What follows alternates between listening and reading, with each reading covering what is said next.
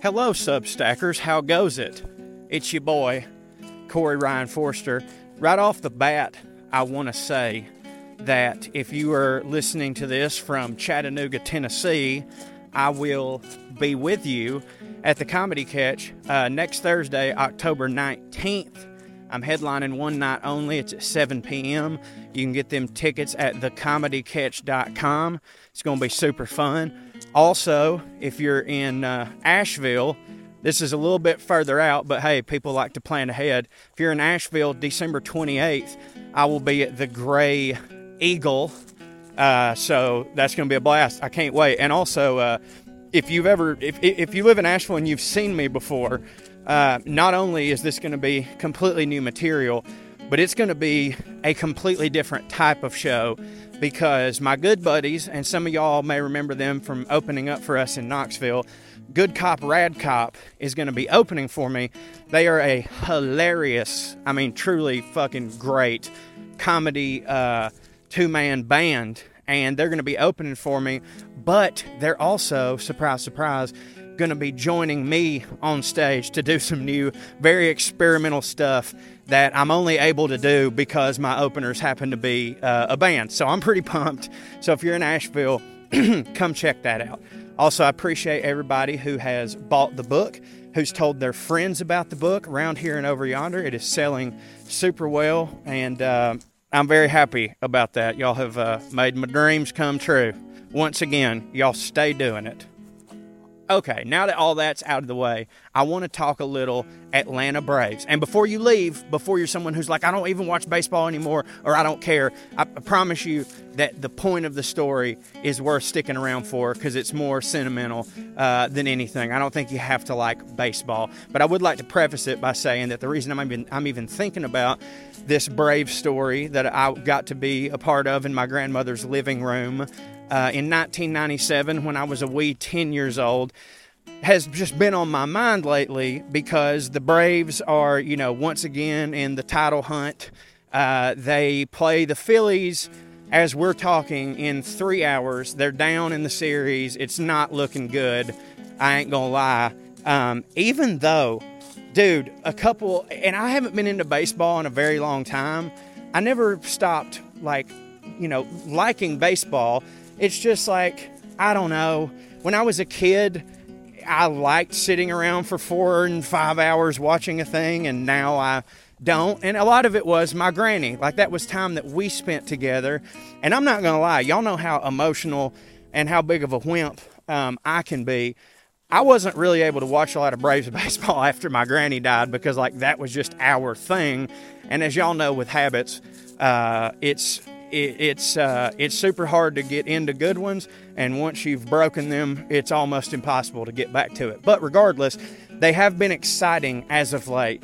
Uh, matter of fact, a couple games ago, one of the most insane defensive plays I have ever seen in my life. If you're watching, you know what I'm talking about. But it was preceded by Austin Riley hitting a home run to give us the go ahead, and then it's bottom of the ninth Braves are on D. Uh, uh, Nick, Nick Castellano, Castellanos, I think is how you say his name. He's the dude, by the way, who uh, he's famous for. For some reason, every time he has an at bat, the announcer, uh, whoever's calling the game, is in the middle of announcing some sort of tragedy or accidentally making uh, a flub, like accidentally saying something racist. If you don't know what I'm talking about, just look it up. Like that's like kind of the running joke. It's like I, I, like I think there was a meme that was like, oh, the second tower, you know, just just the, the second plane just hit the tower, and Nick Castellanos, you know, ground rule double, whatever. It, it's really insane how often it's happened. Um, so what happens is Castellanos hits a you know a, a bomb. Michael Harris jumps up, grabs it. That's one out, and then I mean, throws an absolute bomb, which gets past the second baseman. But Austin Riley, who, as I told you, hit the go ahead home run, just happened to be in the right place and flips it to first because Bryce Harper's dumbass was doubled up. He, and so like, not only did we win, but we embarrassed Bryce Harper, which was absolutely um, amazing. And at that point, it was like, oh my God, the Braves are going to do it again. And then, as uh, some of you know, we got uh, our proverbial shit pushed in. The next game, we lost by like 10 runs. But, you know, my point is, it's been exciting to be a Brave as of late. And when I was a kid, dude, like the Braves were it. I'm way more of an NFL guy now, or just football in general. You know, mainly NFL. Like that's my top sport. But when I was a kid, it was baseball. And that's not just me, that was everybody. Like it was still America's game in the 90s and Brave the Braves were America's team. Like not only were they great, but like everybody loved them and you know, oftentimes that don't happen when you're great. Now granted, it's not like the Braves won the World Series every year and was pulling some Yankees shit, you know, or some Patriot shit, but we i mean dude we were guaranteed to win the pennant every year. I remember i can't remember when it was but it was like in the early 2000s we didn't win the pennant and that's when it occurred to me that like oh right that can happen because we just did it you know every year. No one on earth however was a bigger fan of braves baseball than my granny Bain. y'all have heard me talk about my granny Bain I've written about her in the books uh, that I've I've writ. Uh, for those of you that you know maybe joining us now for the first time, my Granny Bain was uh, technically my great grandmother, but I called her Granny Bain because my mama called her mom. And the reason my mama called her mom is because my mom's actual mom is a certified bag of dog shit and just gave my mom up when she was four or five years old uh, and my granny, who was her mother in law, was like, uh, I'll take her and I'll raise her, right? Uh, because my granny's son, uh, who did the uh, fathering of my mother, he, uh, he also didn't hit. It's just that you couldn't convince my granny of that because he was still her baby boy, you know? But, anyways, my granny raised my great granny raised my mom and therefore she's granny to me she's not was not only my grandmother she was my best friend she was the sweetest lady on earth. She was the best cook. You know, all the stereotypical grandma shit, that was her. And old people in the South loved them some Braves, and my Granny Bain loved the Braves even more than all them old people put together. I promise you. And the story I'm about to tell was a part of the 1997 season. And 1997, I mean, that might have been peak fandom for me personally because like we had you know we had won the world series in 1995 so everybody was you know extra hype for the years that followed. Also i'm 10 years old and i'm playing 9 and 10 baseball and 9 and 10 baseball uh, for those of you don't know that's like that's a big that's a big step up in little league and you certainly feel like you're one of the big boys you know, like you kind of start feeling it a little bit in seven and eight, but in seven and eight, there's still a lot of coach pitch. So, like, you know, five and six, you're doing, you know, it's basically T ball, you know, hitting off the tee. Seven and eight, your dad or whoever is the coach, mine just happened to be my dad, he's the one that pitches to the kids. They're laying them in soft, it's whatever. But basically, like, pitch, the pitching element is nothing in the game. So, like, as long as you could hit the ball, you know, the games could just go how they were going to go based on defense or whatever. But then 9 and 10 comes along and it's kid pitch. It's weird, you know, our buddies are now throwing them at us. We're beaming people in the head. It becomes more of a game and you start feeling like, you know, we all used to you know, watch the Braves and also we just watch you know the the dudes play at our high school and be like that's we're, we're kind of like them now we're throwing the ball you know, I got hit in the ribs because, like, your dad was never going to hit you in the ribs. And if he did, it wouldn't hurt because they throw it, you know, very, very slow.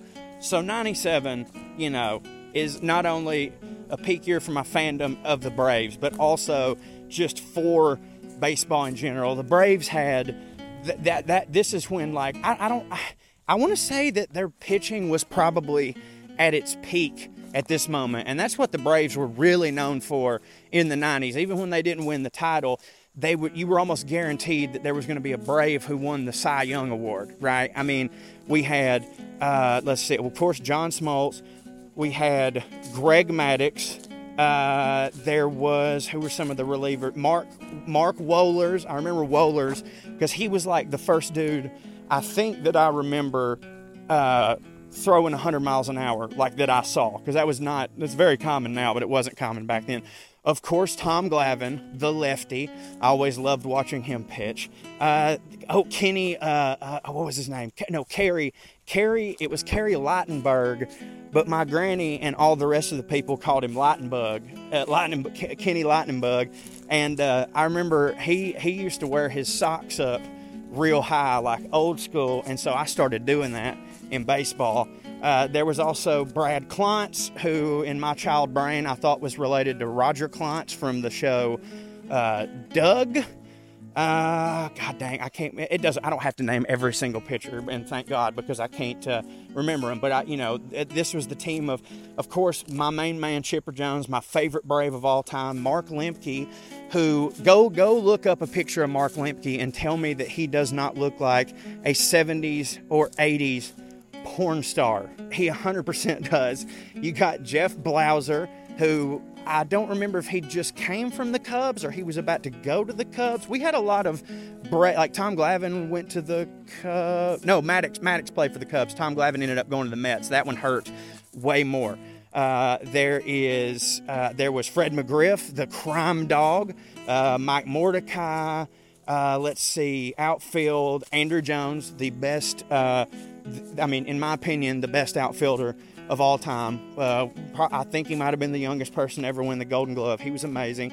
Kenny Lofton uh, and Ryan, I believe Ryan Klesko, who sometimes played first base, I believe that he was actually playing uh, in the outfield at this time. And then, last but not least, and I save him for last because he is who the story is about, we also had Rafael Belliard. Okay? Rafael Belliard was a shortstop. Uh, he was often our second string shortstop because Jeff Blauser was numero uno. And Rafael Belliard, much like several wonderful baseball players, was from the Dominican Republic. Um, I'm not sure at 10 if I knew even what that meant. You know, I just knew that he wasn't from America. Like, that's literally, you know, all I knew about the dude. Now he now he's not. Here's the thing about Rafael Belliard, and a thing as a kid that I didn't really understand. Rafael Belliard was not a power hitter like Rafael. Like you, Rafael Belliard is not going to bomb one, but he's a, he's a good. He was a decent base hitter, but more importantly, his defensive skills were unbelievable. This is why he's on the Braves.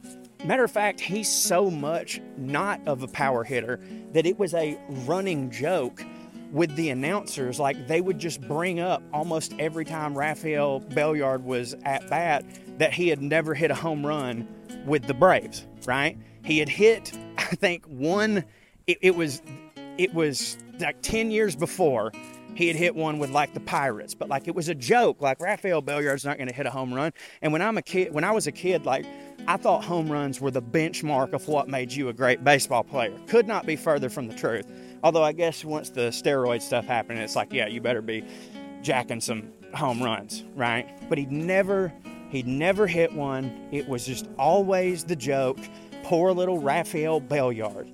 And my granny loved Rafael Belliard so, so, so very much. Like he was one of her favorite players on the team.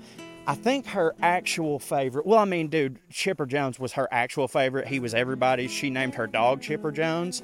But Chipper Jones was probably just the best player. But Granny had soft spots for everybody. And I remember it was like Rafael Belliard, like she talked about him like he was her son. Like, you know what I'm saying? Like she had a literal tender love for Rafael Belliard. She also loved Javy Lopez. And I've, I think I've mentioned this several times, but like Granny was a big Christian woman. And also, from you know the rumors of my childhood, and I firmly believe this, my granny and my grandpa only had sex literally one time. That's where they conceived their son, and then they didn't do it anymore. And I'm, I promise you, I'm not I'm not doing the thing where you're like, oh, that's just what your granny told you. They had separate bedrooms, dog. Like they they they didn't. And now a lot of the reason why, and uh, I'm allowed to do this because this is my own family. Um, but we've since sort of come to believe that my grandfather was a closeted homosexual. Um, that's just what every, everyone's vibe is. And of course, when we bring this up, uh, no one in my family does so in any form of a negative light. We are all very, you know, well, I won't say everybody in our families super progressive, but like, you know, when it comes to gays, we, the gay people, we absolutely are. Like, that's never, even though we're in the South, that's never once been a thing where my family or my grandparents have said anything. And perhaps it's because they all had the inclination that Papa was gay and so they were accepting of it. But that was just uh, that was just kind of what everybody thought. I was not going to talk about this in this podcast, but it just sort of slipped out. Um, anyways, uh, oh my God, where where the fuck was I even? It doesn't matter. My granny absolutely loved Rafi. Oh yeah, oh yeah. I was saying she was a big Christian woman who was not someone who was into doing the the making whoopee. Um, but the way she talked about Javy Lopez made me feel like she was she was getting as close to the line of innuendo as her Southern Baptist sweet grandma self would allow herself to. I think Javy Lopez did something to my grandmother in a uh, in a sexual way. That's all I'll say.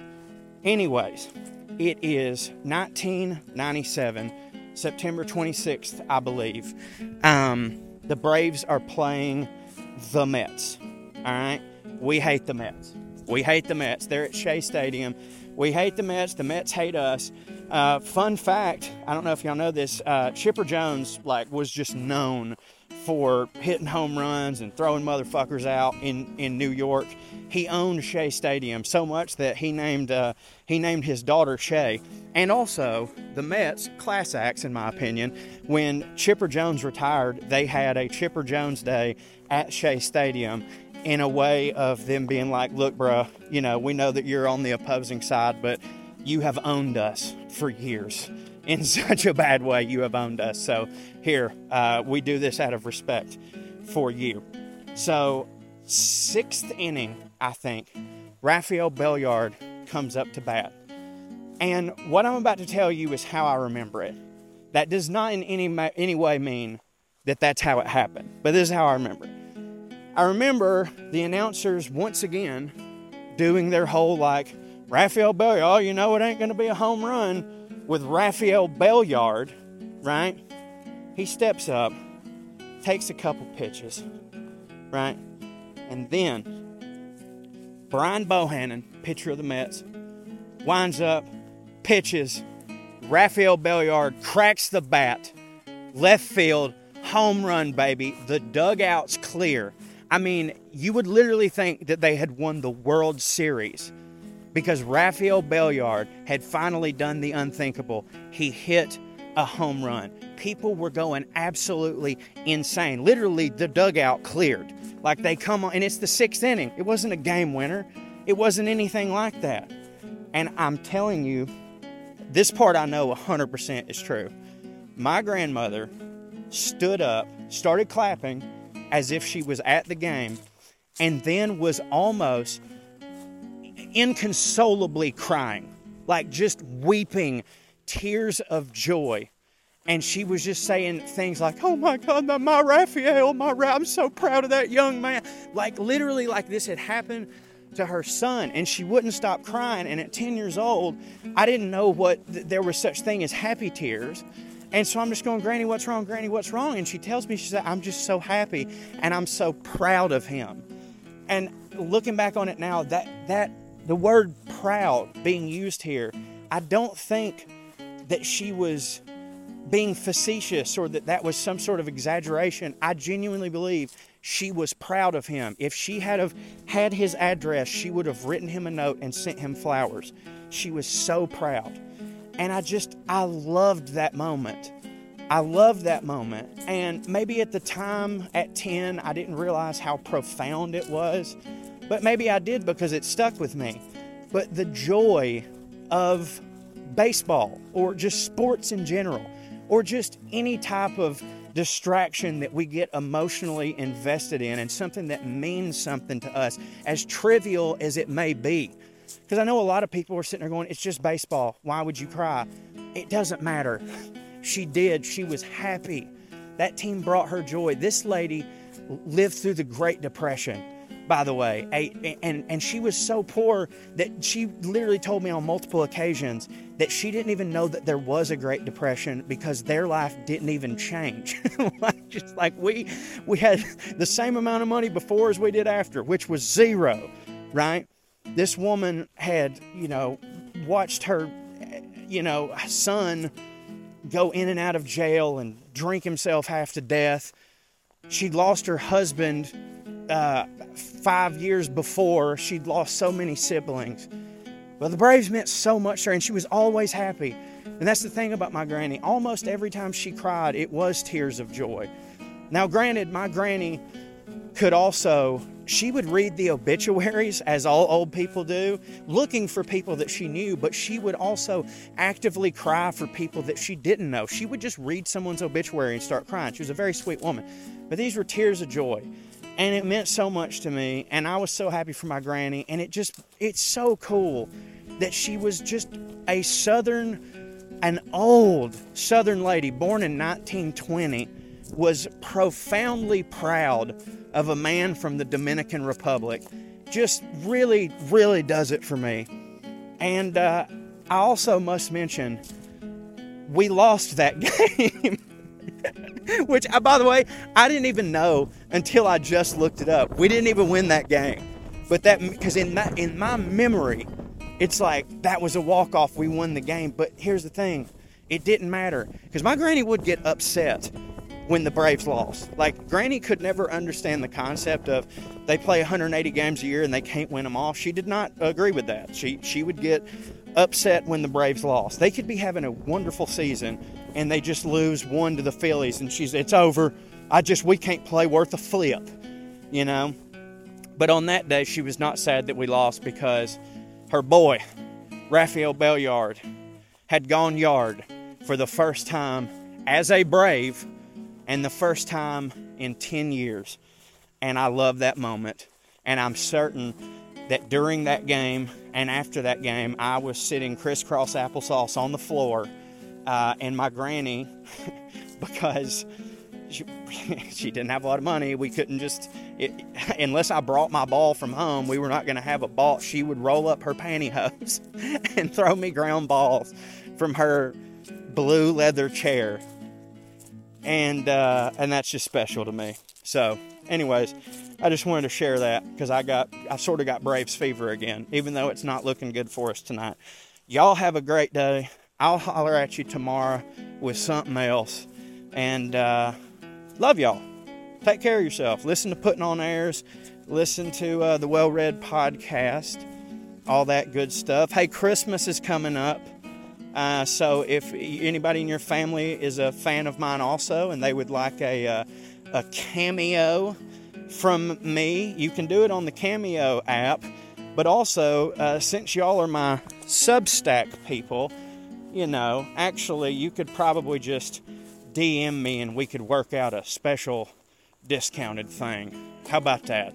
I mean, what's the point of y'all being here if you don't get cool stuff and you don't get treated better than other people who aren't here? Because y'all clearly I love all of my fans, but clearly y'all are the best ones. so, anyways, love y'all. Talk to you later. Bye bye.